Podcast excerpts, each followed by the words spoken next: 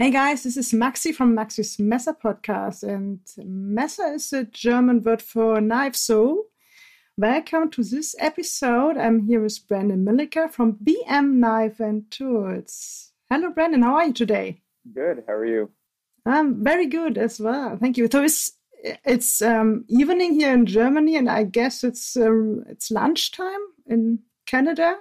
Yeah, it's twelve o'clock right now, and the sun is shining right on my face. Um, I sit in front of these giant windows um, in my bedroom right now, my my day job, and um, yeah, so it might have a lot of sun on my face, but yes, it's lunchtime. So this is a this is a you are in Canada right now, yeah, because you are from Canada. So is this a really cold winter? I I know Canada only with you you know bright snow everywhere. It's been uh yeah we've had a lot of very cold spells, um, a lot of minus 30, minus 40 weather, minus Celsius weather. Um, and not just the cold, but we've had way more snow than we normally get as well. Um, last uh, last Monday, I was going to pick up my daughter from dance, and I couldn't like. And the dance studio is in the same town that I live in, and I could barely make it over to the dance studio. There was a blizzard; you barely see driving. It was just it was insane. So we've had a few of those this year already, and which isn't really normal. Um, so it's really interesting. We've had a, a harsh winter, lots of oh. very cold. So this is incredible. We only have rain over here. I'm always wearing some rain boots, but no snow at all. So um, please correct me if I'm wrong. You are um, a Canadian knife maker. You are 36 years old, father of two, and you recently launched your first production run of one of your custom knife designs. Is that correct? That's absolutely correct. Um, I have two two kids, uh, a little boy and uh, a daughter. Uh, a daughter who's six and the little boy is three. Um, and yeah, I just launched the Field Spec series. Um, it was something that came to fruition uh, over the, the 2021. Um, I I always wanted to do something like that. Um, but of course, there's the risk associated with talking to an OEM and then um, doing a, a, larger order of knives and whether they sell or not. And uh, so I always wanted to do that, always the idea to do it, but the risk was there. And I tried taking a few steps to mitigate that risk. And um, I surveyed my, my customers, sent out surveys and posted it on Instagram. And the, the general um, consensus was to go ahead with it. So I went ahead with it and opened up pre-orders, and I was lucky enough that the pre-orders were actually enough to fund um, the order. So the the 300 piece run and uh, the knives came in, and they were beyond my um, satisfaction. To be honest, um, the prototype I had was really good, and then the the knives themselves, when I received all them, were even better, which awesome oh that must be that must be an awesome yeah i mean you you if you held your baby in your hands and and you made i mean it's uh, 300 babies so um it's uh my wife was in so i i received two boxes first uh, of the knives and i brought them up to my room and opened them or my room, room. And then my wife walked in and um, it was honestly better than christmas for me. Um, oh because seeing it seeing it come to fruition and seeing how good they turned out um, because there is that risk associated working with an OEM that you've never worked with before taking that risk taking the financial risk um, it's just amazing knowing that everything is going to be okay and people are going to be very happy with the product which is awesome. Yeah what Christmas for me. Yeah I, I I think so. I can imagine. So it's um it was Bestech who made the knives, right? Yeah. yeah. And why have you decided to go with Bestech? So I approached a few different OEMs um, before deciding with Bestech. Um, Bestech was willing to work with me on the 300 piece run. Uh, 300 pieces was the minimum. Mm-hmm. Um, and not only that, but Bestech, they communicated so well. Um, and were very supportive from early on. They were willing to um, work the pricing and things like that for me, um, which was awesome. Um, they seem to be very supportive of smaller makers that are coming up, and um, I've owned a few of their pieces before, um, some of the folders, and the quality was always really good as well. And then after I received the sample that I had to make of um, of the EDC one clip point, the Bowie blade, um, I realized that yeah, they're they're perfect to go with. Um, they know how to do it. They um, the only thing, the only question that I really had was on timelines, whether they could make the timelines at that point, and they met the timeline. So yeah, Best Bestech, I'll be working with them in the future. Um, over the holidays, we've been talking about what my plans are for the future, and they were the ones that reached out to me, um, and they've just been a joy to work with. So there are plans for the future. Can you talk about it, or is it still a secret? Um, no, I can talk about it. So there, there's a couple, couple of ways that I can go, um, and I'm running out of stock of the field spec. So I'd like to do another run of those for sure, um, and just have inventory um, for people like yourself wanting to import them, and then to sell them out of my own store as well.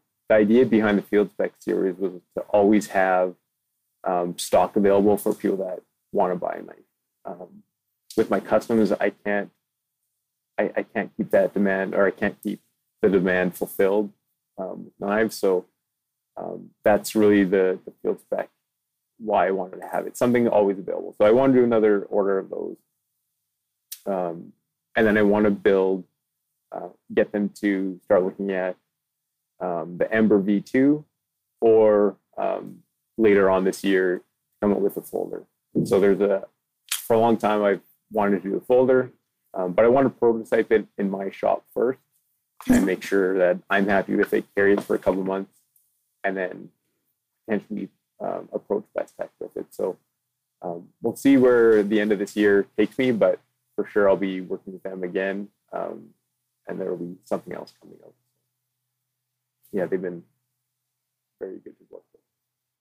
I I would say I love the the the, the EDC one. It's the first custom you run to the production. Is I love the Bowie blade on that. It's my absolutely favorite. But the Ember two is uh, the second one. I, yeah, the the Ember was um, a knife I designed a couple years ago, um, and sort of the V one of it um, was what I designed a couple years ago, and then later on, um, after I had made a few of them, there's something off me about the proportions of it, the the blade width or the blade length versus the handle. So I added in a second second choil with that with the V2, and it kind of um, made the proportions to my eyes make a lot more sense. And then it actually made the the ergonomics of the knife when you're choking up um, and using that second finger choil. It makes a big difference when using it for cutting tasks, and, um, making finer cuts with it. it's um it's a model that's gaining in popularity and more people are are asking me about it and which is awesome it is yeah. And it's also awesome to see how your um if you guys want to check out um brendon's instagram it's bm knife and tool. And it's awesome to see your designing progress from you you have just said um, a couple of years ago you designed the ember version 1 and the same you can see with the EDC one. It's uh, there's a progress. It's it's awesome. It's um, it's a great design, and you did it better from year to year. Yeah, as I um, as I get better as a craftsman um, doing this, my my designs um, become more refined as well. What I like becomes more refined, and what I can do, what my limitations are, become they grow, but they also become more refined. So um, that the EDC one specifically, um, I started making knives about five years ago in 2017. Um, and the EDC one was really my first model that I created. And I, I have um, the, the knife that the EDC one was really based off of here. Um, so early on in my knife making, um, I designed about 15 different pocketable fixed blades because I really wanted to carry one myself. Um, that's really why I made my first knife uh, to fill the fulfill a need that I had. Um, so I designed about 15 pocketable, carryable, smaller knives, and then ended up making um, this here. So this was the first knife I made. It's a little bit, well, of course, it's crude. It's the first one, but um, I made it out of O1 tool steel, full flat grind on it, um, and then some natural uh, linen micarta and then some brass pins.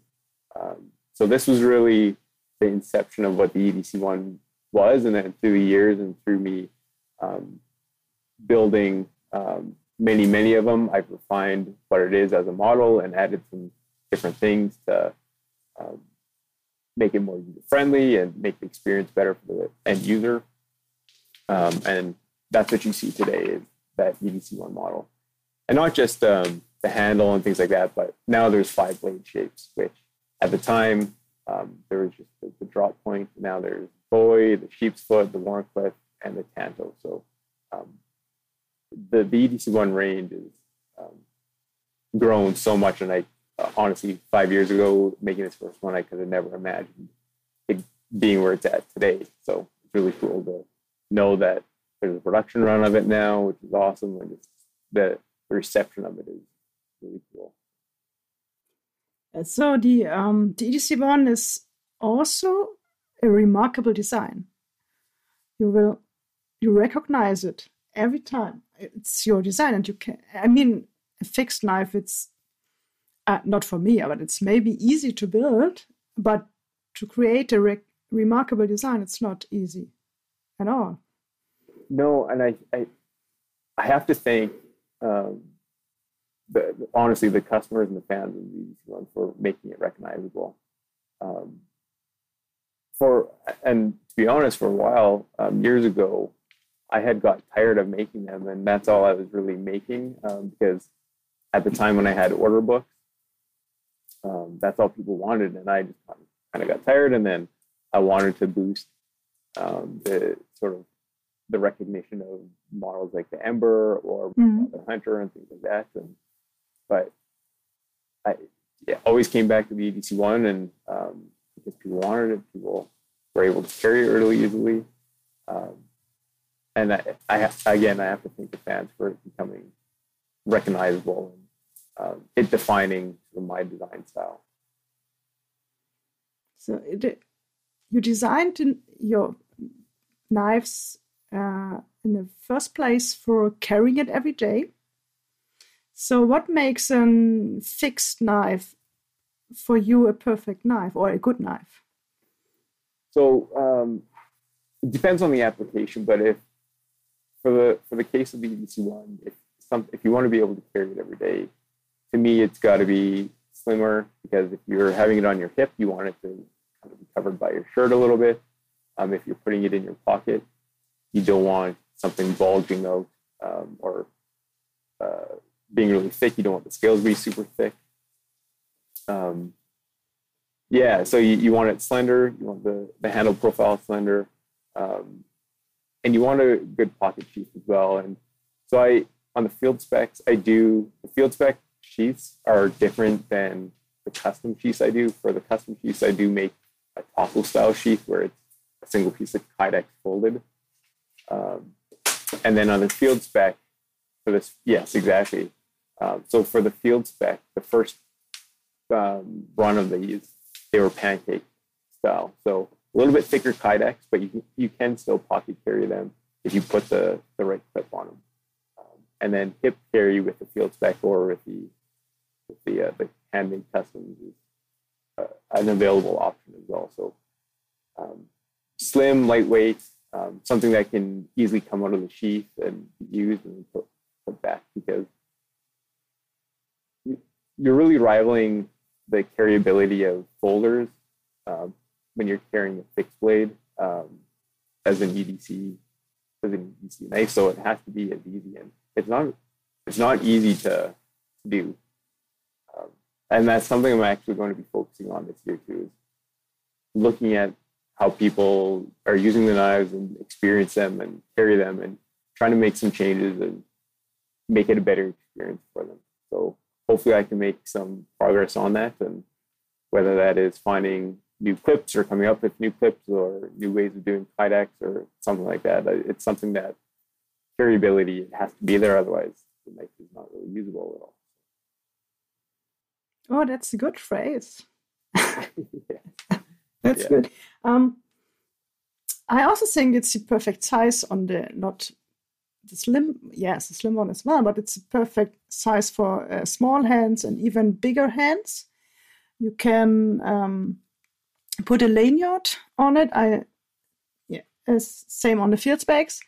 Um, if you need a, if you need more space, and it's seven centimeters um, the whole length and it's 7.5 centimeters for the blade. So that's two perfect two perfect sizes for uh, for fixed blades. Yeah, um, yeah. The a lot of people do add lanyards to it. I think fixed blade fixed blades look amazing with lanyards, um, and they're also very practical too. Um, some of my customers have very large hands, and they can only sort of three finger grip the handle on the EDC one. My hands, I think, are small, um, and I can get four fingers on there fine. But for people that can only get three, or don't want to choke up to the to the end there, having that lanyard is a is a great option. And if you're pocket carrying, having the lanyard allows you to pull it out of the sheath a little bit easier too, which is a nice option. It is, and you can uh, put a bead on it, Yes, yeah, so it You can- comes. Yeah, you can fancy it up, and uh, yeah, and there's so many great bead makers out there too. And you guys carry combat beads, and um, Keith is a, a a buddy in Canada, and he's doing amazing work. do you know each other and in person? Yes, really. Uh, he not in person, but just through Instagram, and we we've Mm. talked quite a few times. He's um, a few provinces over, so like probably 20, 25 hours away. It's not we Oh, yeah, can't it's- necessarily drive to each other, but um, we do know each know, know each other through Instagram, and uh, yeah, Yeah. he's great. He's doing amazing things. yes, you should. You guys should met Yeah, sometimes. Yeah. So yeah, yeah, um, yeah. He's doing really cool things, and who, who knows? Maybe in the future we can have a collaboration or something like that. Um, there's a, a a lot of great makers in Canada that would be it'd be fun Yeah. to do collabs with. So are there uh, knife shows in Canada? I never heard Um, of one, but I, I, I mean, you're.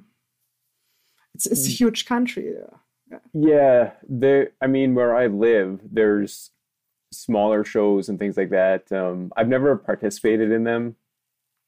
Um, to be honest, a lot of my sales come from the U.S. They come from Europe, and I probably sell maybe five percent of my my knives to um, people in Canada. So Oh, really? it's a yeah, it's a very small amount going staying in Canada. Um, I'm not sure why that is, because it we do have a large um, hunting industry here. We have a large fishing industry. Um, a lot of people carry knives. I, I'm not sure why why that is, but um, I've just found a following outside of Canada, I guess, and that's primarily who are buying my buying my stuff. Oh, see. Yeah. So, so that's um.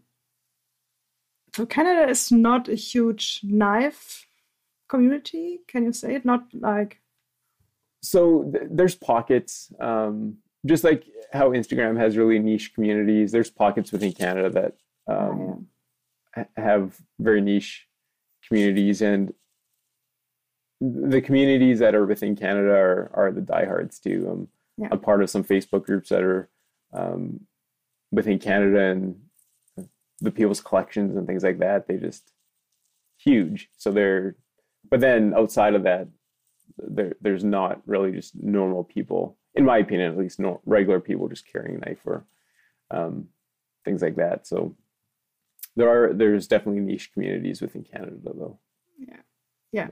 I I know some Canadian knife guys. Stephen, for example, you know the the Stephen who's running the um, Giant Mouse Facebook group, the Shank Oh, cool. Sharpeners Union. He's from Canada as well, and um, yeah, Nice. there are some. But I mean, you are probably living in 20, 25 hours away from each other, so yeah where, where i'm at um, i know some larger centers they do have uh, get-togethers and things like that where the they'll bring their collections out, and then Yeah. you can handle each other's knives and stuff like that. But uh, at least where I'm at, I don't get a lot of that. I think um, there's one one knife store, one knife dealer in sort of the. I live in a town outside of a larger city, and within that larger city, there's one knife store. So um, they do carry some popular things, but they still miss out on like they don't carry giant mouse. They don't. There's a lot of things that they don't carry. So Yeah. So how Yeah. comes that you came into knives? Um, That's a, that's a great question. From from uh, when I was a little kid, I, I've always had this fascination about them. I remember receiving my first knife from one of my aunts for Christmas one year, and uh, from What that time, it? I've always. Do you uh, remember a- that knife? I don't remember the name, but it was like a Buck 110 folder, um, something like that. Um, it wasn't a Buck. Uh, I, I can't remember the brand name, but it would have been like that, like a something like that, a lockback.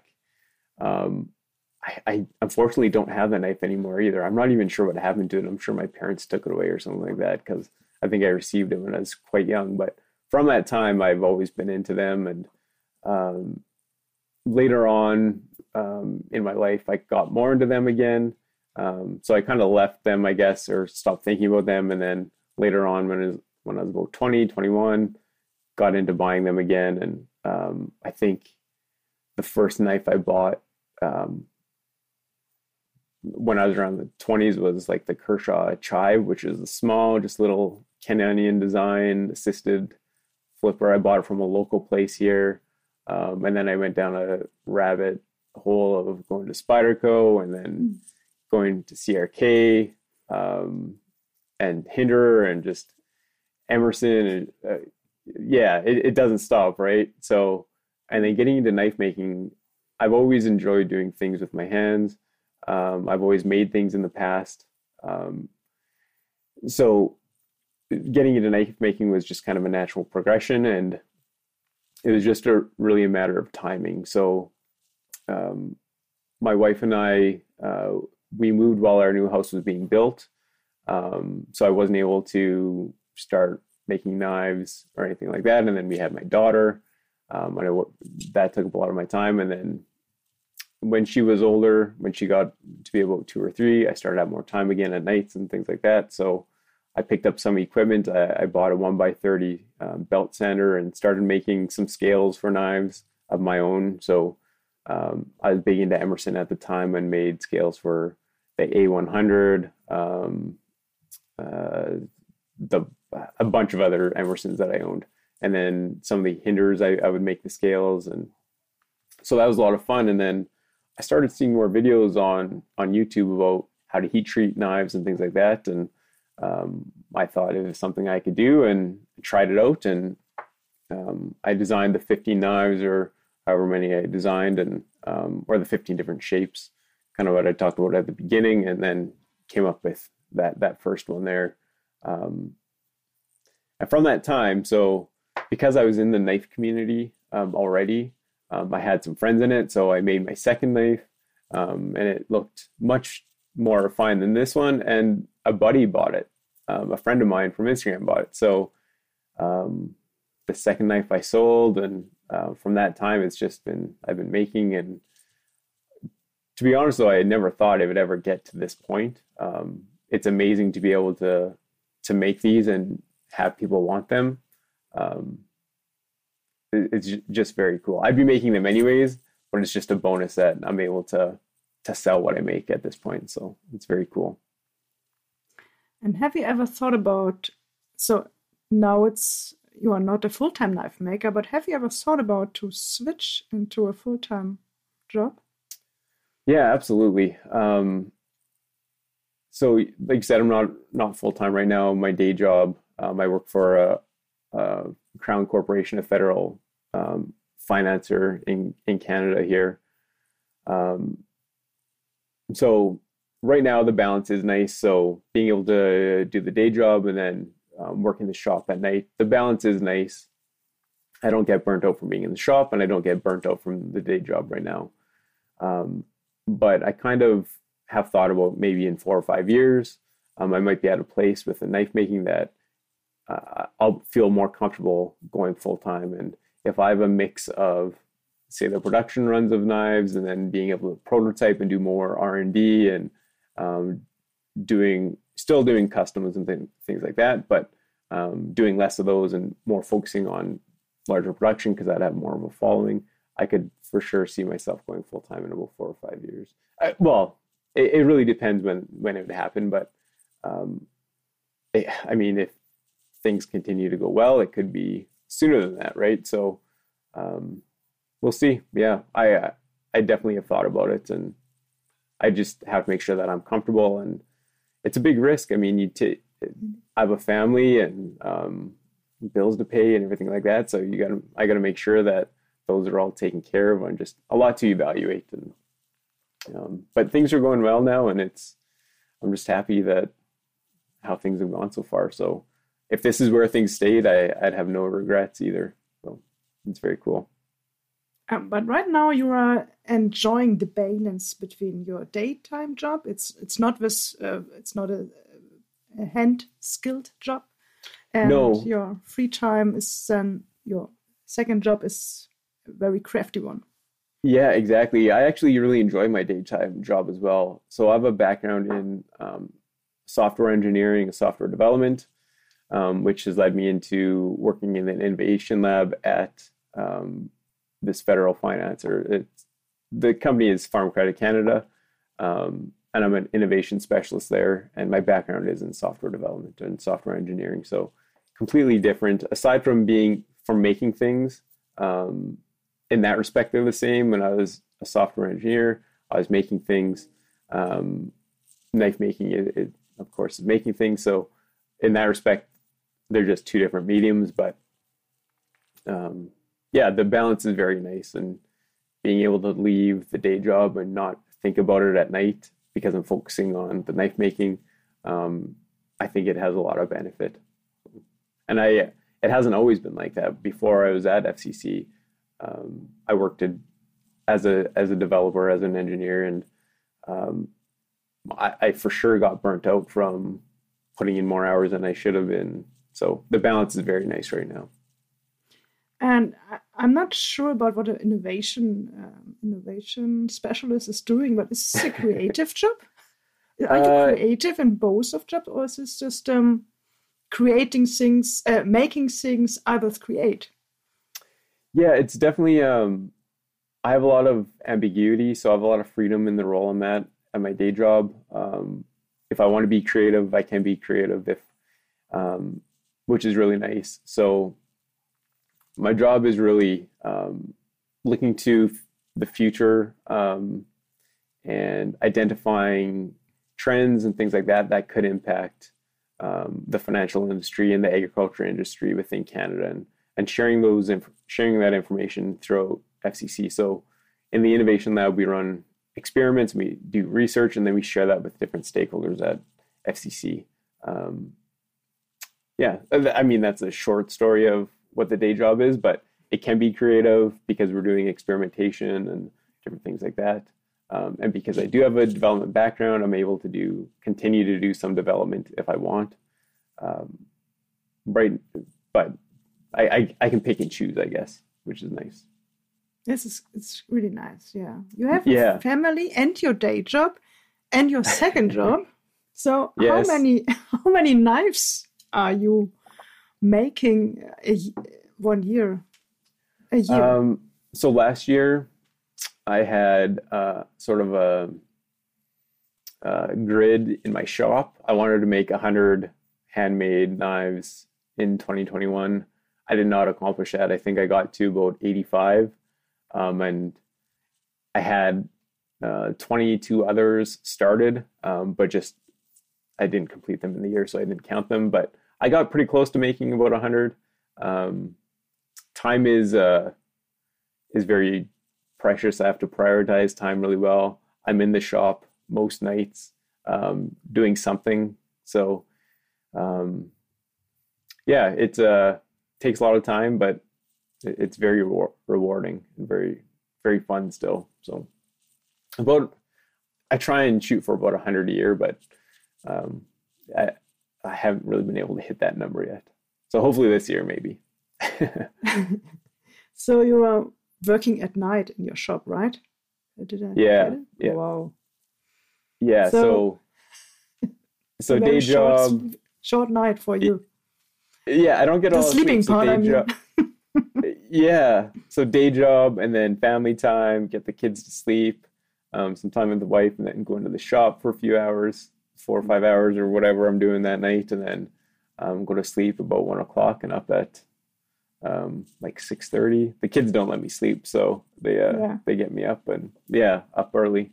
Um, but you get, I mean, you get used to it, and um, the time you put in, uh, it, it's been worthwhile. It's it's been rewarding, so it's it's easy for me to put in that time. And if I am a little bit tired the next day or whatever it is, I the benefit is there for me. So, and it again, it's not impacting the day job or anything like that. So, um, I think I'm one of those people that can um, survive off of the four or five hours of sleep a night and be okay.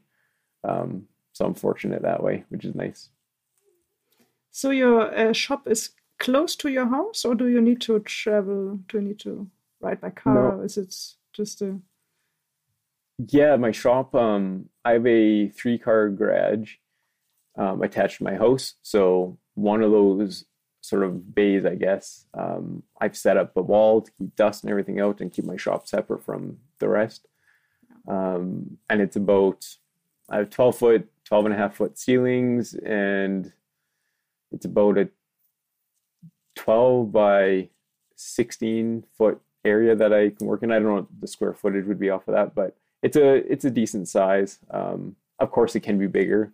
Um, you always want more room, but um, I've been able to make it work. And in the future, I'll I'll end up finding another place, a, a dedicated shop, or buying some land around here and building a dedicated shop. But right now, it's perfect, and it's yeah. very nice being working at home, um, being able to just get out there after the kids are sleeping and mm. go put in the time. And yeah, it's it's nice.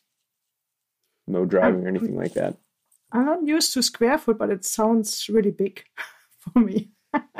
um, I'm I'm I'm guessing, yeah. I'm I'm guessing it's it's uh, like it's bigger than the most shops here in uh, Germany from from a friend of me. It's uh, Heidi Blacksmith. I'm sure you know him. Yes, yeah. yeah. Um, I've I've enjoyed his work for a long time. We're we're actually going to be doing a, a trade. Um, so he's going to build a custom for me, and I'm going to build a custom for him, which is really cool. Oh, um, it's really nice that we've been, able, we've been able to connect that way and um, do a trade. So, yeah, I, I have seen a lot of other shops, and um, when I, some of them are are small, and it's amazing the work that they're putting out. And so, I mean, you don't need a big shop or the fanciest tools to be putting out amazing work. Um, there's some amazing art knife makers that are putting out incredible work, and then all they're using are are hand files and um, the odd power tool. So it's uh it's very cool to see. You don't you don't need a lot um, yes. to make amazing work. That's definitely right. That's a good tip for all all the young knife makers around there. You don't need a lot of space. You don't need the expensive machines. Just a few. Yeah, the the expensive machines come in to play when you want to get more efficient. Um, you can go slow and do amazing things, but if you want to be making at scale, I think you do need to invest in some of the equipment um, that can help you do that. And if you don't want to scale, if you want to continue to be um, a smaller batch and things like that, and that's fine too. If you're if you have the following where you can be charging certain amount of money for a single knife, then that's amazing, and all the power to those people. Um, there's nothing wrong with that. So, um, yeah, you don't. I mean, you can go on YouTube and search knife making and see the how you can make knives out of not a lot of tools, which is really cool. Uh, I I have seen some of your customs have different um, grinds you can offer Hondo grinds, chisel grind. That's a lot of that's a lot of things. It's great. yeah. um, yeah, grinding the bevels on a knife is easily the hardest um, aspect of making handmade knives. I think if you ask any knife maker, that's that's what the, they'll say. It takes longest. It's you have to be the most precise about that part. Um, geometry comes into play so much. You can't be burning the steel as you're as you're grinding the bevels on it. Um, there's just a lot of things that you need to pay attention to, and in order to get nice grind lines as well, you need to have you need to know what you're doing and have even plunges, and there's just a lot of things to pay attention to in your hand grinding knives. And um, uh, yeah, I do offer Scandi grinds, full flat grinds, hollow grinds. Um, a personal favorite of mine is doing the Tanto blades because um, it's a hollow and a flat. So it's a hollow for the the main bevel, and then it goes into um, on the Tanto tip. It's a, a, flat grind, so you get the nice transition um, from the hollow to the flat, and yeah, it's it's fun. Um, I think that's what keeps it exciting too, is being able to offer those those different grind styles and uh, I, I do less hollow grinding now though because some of the blade stock I use is thinner and you can make that cross section in the hollow too thin um, and there will be no stability there. But mm. I, I on thicker blades I, I love doing hollow grinds. I think a hollow grind just bounce there reflects the light in a way that a flat grind doesn't and it's just it's cool to see. It's great that you can offer all that. It's um, I don't know many knife makers who offer uh, hollow grinds. As um, it takes well, it doesn't take that much more equipment or anything like that, but it it's a different skill and it just takes practice and bouncing from a flat grind to a hollow grind um, sometimes isn't easy because you're kind of in the have the muscle memory for say a flat grind or uh, or hollow ah, grind. you're and, doing that all by hand.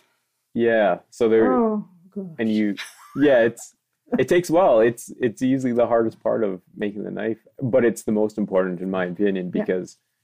The geometry. If you you need to be able to get that edge bevel thin enough, um, so it's going to cut well, and you don't when you go to sharpen it, you don't want to have a a large sharpened portion of that.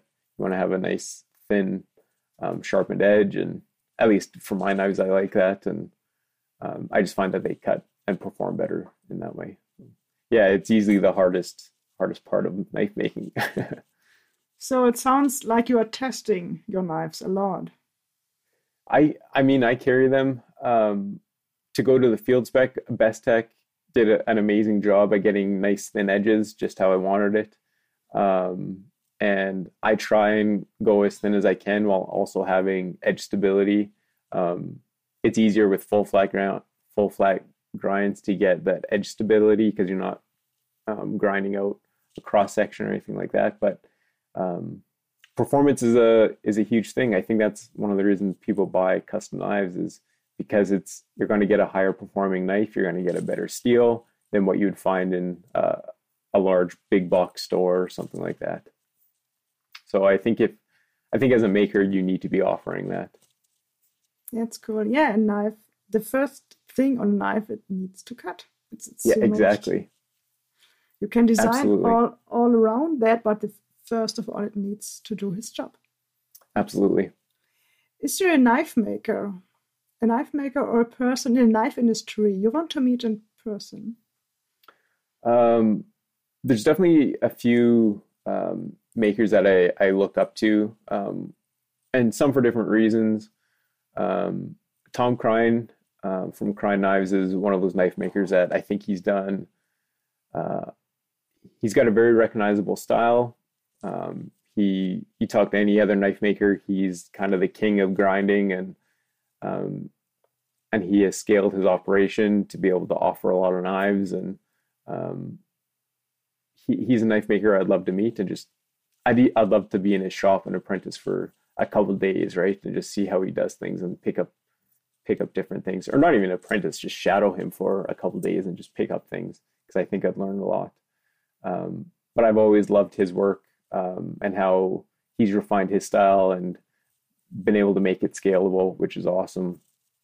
Um, Chris Reeve Knives, I mean, is another huge. I'm a huge collector of Chris Reeve knives. Um, here's yes. one that's on my desk right now. Um, could you could you say what you ha- have in your hand right now, just for the listeners who are not watching us? Oh, right, yeah.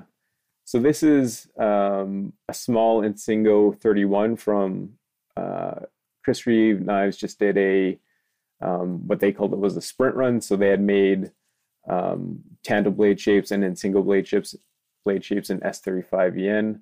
So you got um, one. You're lucky. So I was able to get one. Yeah. yeah. Um, there was a a local, um, localish, a couple provinces over. There's a really a larger knife retailer, and I was able to scoop one up, and um, I'm very happy with it. So uh, I have a few different 31s right now, and um, really happy with the changes that they've made on those.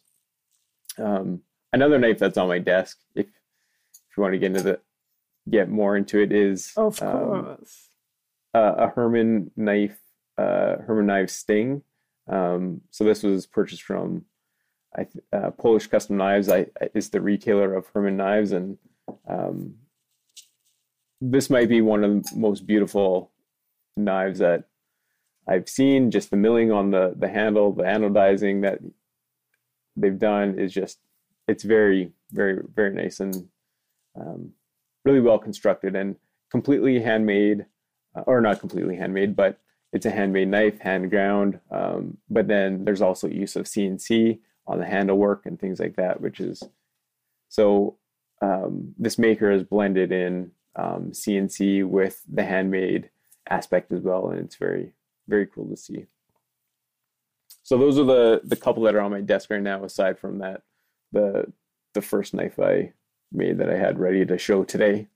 So so I'm just wondering what your first folding knife will look like. So it's, I think it could be a frame lock.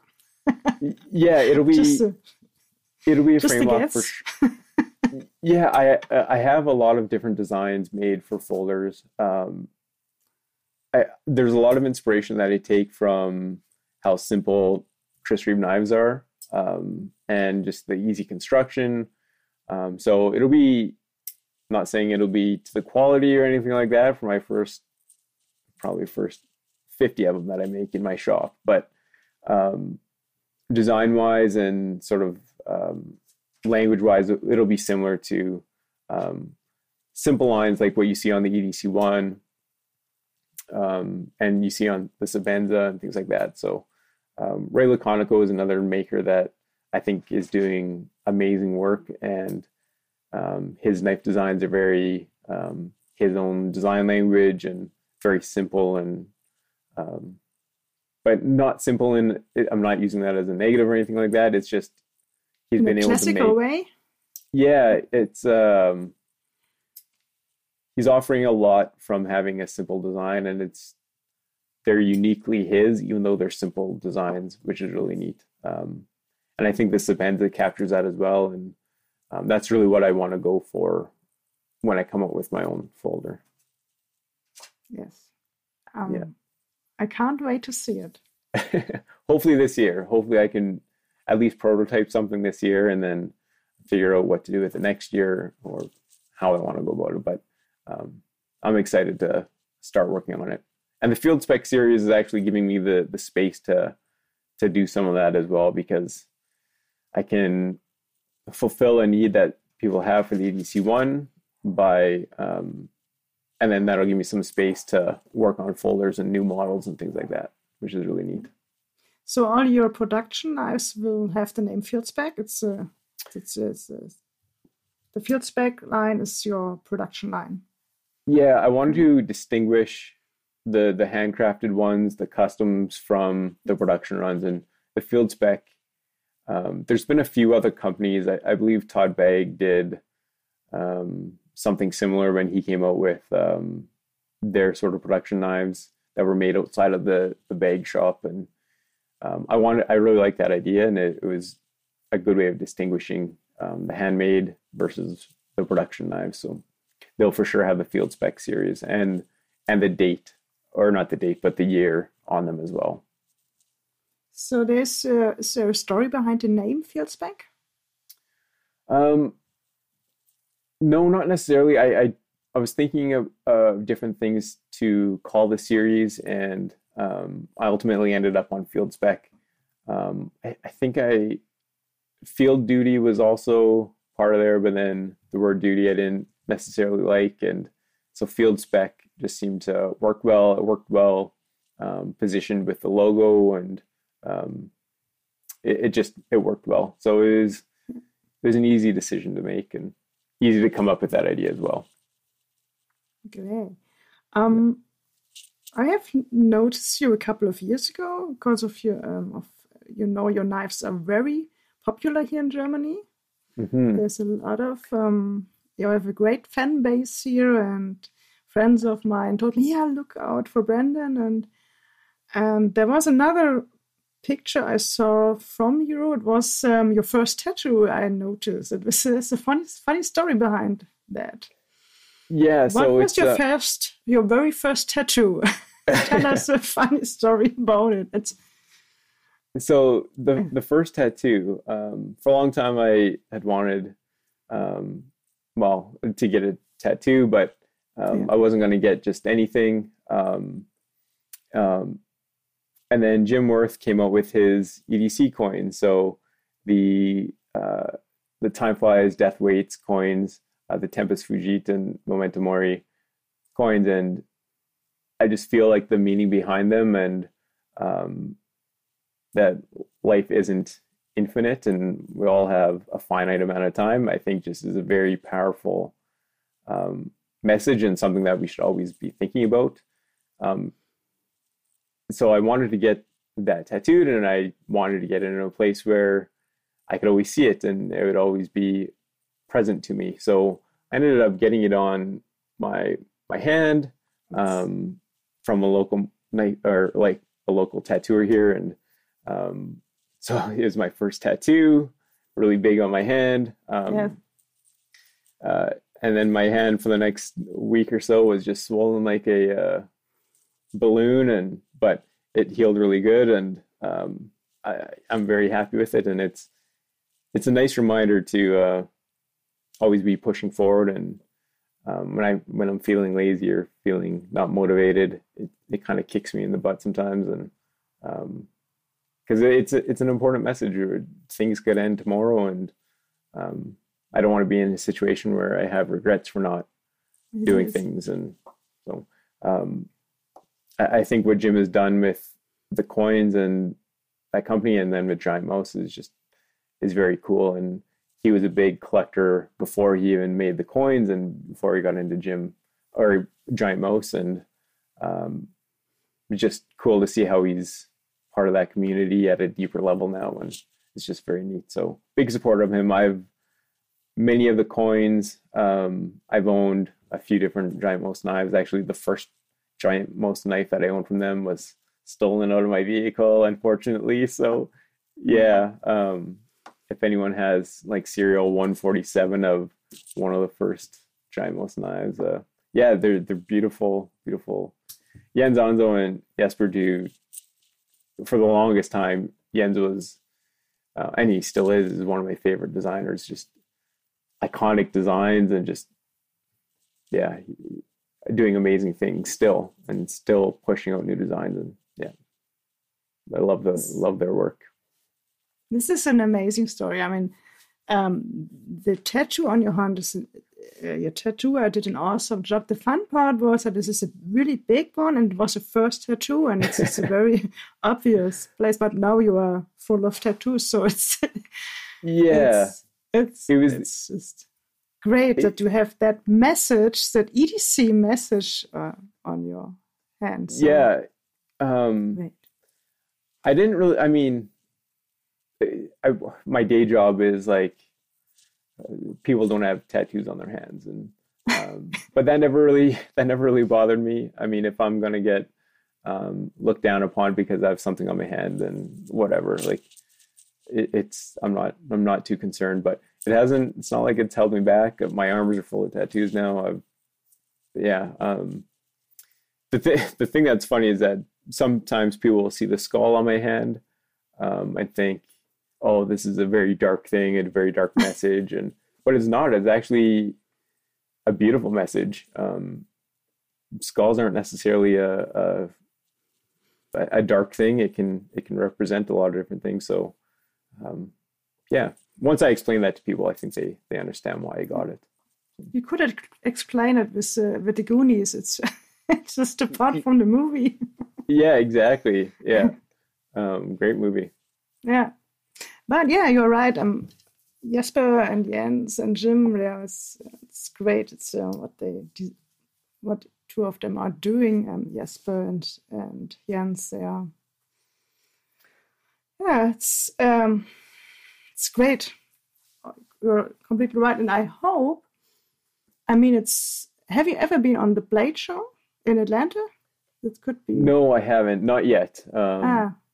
Actually, before COVID happened a couple years ago, I, I even when I was like um, collecting more and things like that, and I still am, but but before I was making knives, I always wanted to go down to the blade show in Atlanta and um, go for a little vacation with the wife and stuff like that. And now we can bring the kids too. But um, with COVID happening and then the show being canceled that year, and um, it's not easy necessarily to travel outside of Canada. Um, they're not making it easy. Um, so hopefully in the future, maybe next year, I'll be able to attend that show. And I don't know if I'd exhibit, but just to eventually I, I could see myself exhibiting, but even just to get there and be surrounded and see what other people are doing um, outside of just Instagram and stuff like that, I think that would be really powerful. And you kind of you can kind of check your own work against other people's work and even bring some of your own and get makers that I could get say Tom Krein to look at some of my work and get critique on it. And I think that's a, just a really cool thing. Yes. So I, I can definitely see myself. Right place for you. yeah. I see you there. Yeah. Thank you. I, I, yes, I look very much forward to being able to attend and um, be there. And there's Blade Show West as well, which um, I don't know if that would be easier for me to get to, but um, I, I, think either of those shows would be awesome to attend. Um, I think just the experience of being at Blade Show is something that every knife nut has to sort of um, experience. So or so I've heard. yeah. You will love it. Um, Thank you. You maybe this year or maybe and hopefully next year. Yeah. So I have um, three or four last questions for you. The sure. first one is the first one you have already answered is um, are you a getting up early or sleep late person? You are you are you are obviously and work late and get up early yeah, I mean, having two kids doesn't uh, it doesn't allow you to sleep in very late. So sleeping in for me is like eight o'clock.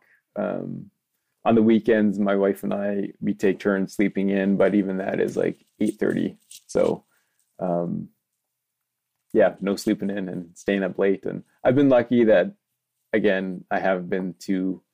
Um, I don't get that tired during the day or anything like that. And if I do, I'll I'll have a nap or something like that, a little short nap, and recharge that way. But yeah, definitely um, up late and up early. So, what is your most used app on your phone?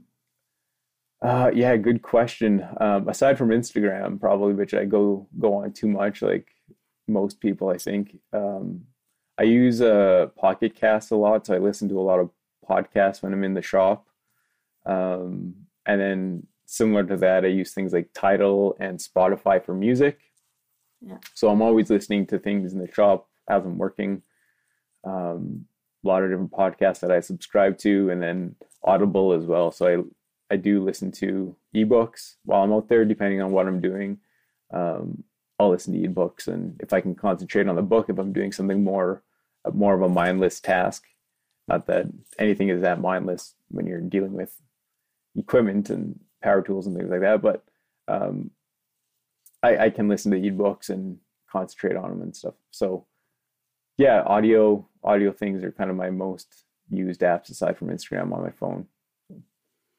Um, I'm sure you're listening to Tom Krein's podcast, aren't you? A... Absolutely, yeah, yeah. It's their podcast is it gives you a look inside the mentality of a of a maker, and it's they have amazing guests on. Um, the insight from them is really good. Um, Knife Talk is another one uh, related to knife making that is is super good. Um, the guys there uh, make it very fun. They answer a ton of questions, and I mean, uh, the questions that they're answering at this point are just repeats of people asking different things and stuff like that. But they're, the banter that they have is hilarious, and it's just it's it's an awesome companion to have to listen to as you're as I'm working in the shop. It's really cool.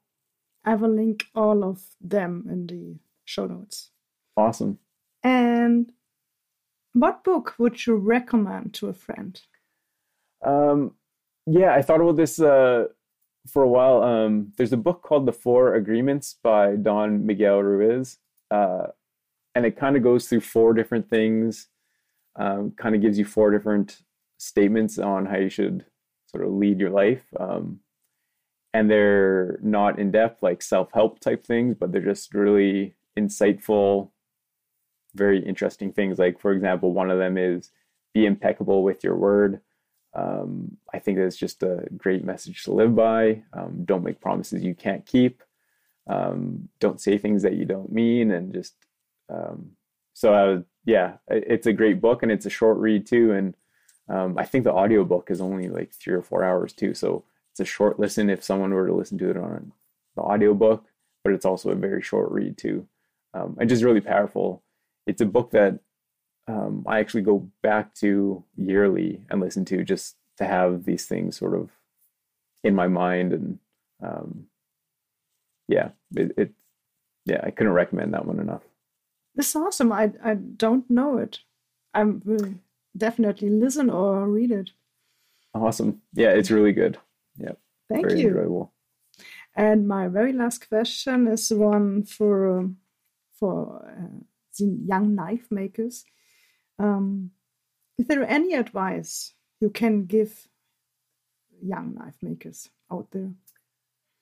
Uh, this is a another really good question. Um, I think it's easy to fall into trends um, and see what other people are doing, especially in the the age of Instagram, and um, it's easy to see makers um, doing what they're doing, and then think that you need to follow in the same sort of path. And it's make what you want. Um, I started making small fixed blades, and that's kind of what I've continued to do. I, I've made larger ones, but I really enjoy making small fixed blades and um, there's a lot of trends I see. I follow so many people that are doing amazing larger boy clip points and um, doing amazing Damascus patterns and stuff like that. And I prefer more simple things. I like carrying more simple things. So that's kind of the lane that I stick in and don't feel like you need to jump into what someone else is doing just because you because they're getting popular or whatever. Find your own way and uh, find your own path and your own design style. I think that's what